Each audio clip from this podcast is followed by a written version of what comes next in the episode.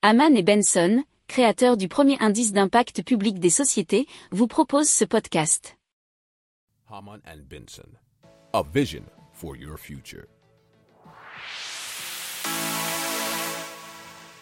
Le journal des stratèges.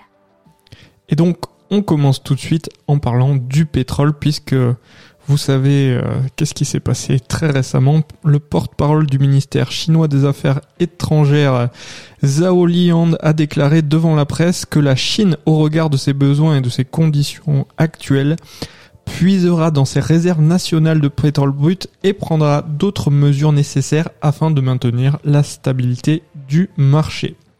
Alors les propos font écho à ceux de Joe Biden, le président américain, qui avait annoncé aussi pour euh, pouvoir baisser les prix de, du pétrole, de mettre en circulation 50 millions de barils prélevés sur ses réserves stratégiques de pétrole, soit la plus importante quantité jamais puisée, nous disait le journal 20 minutes.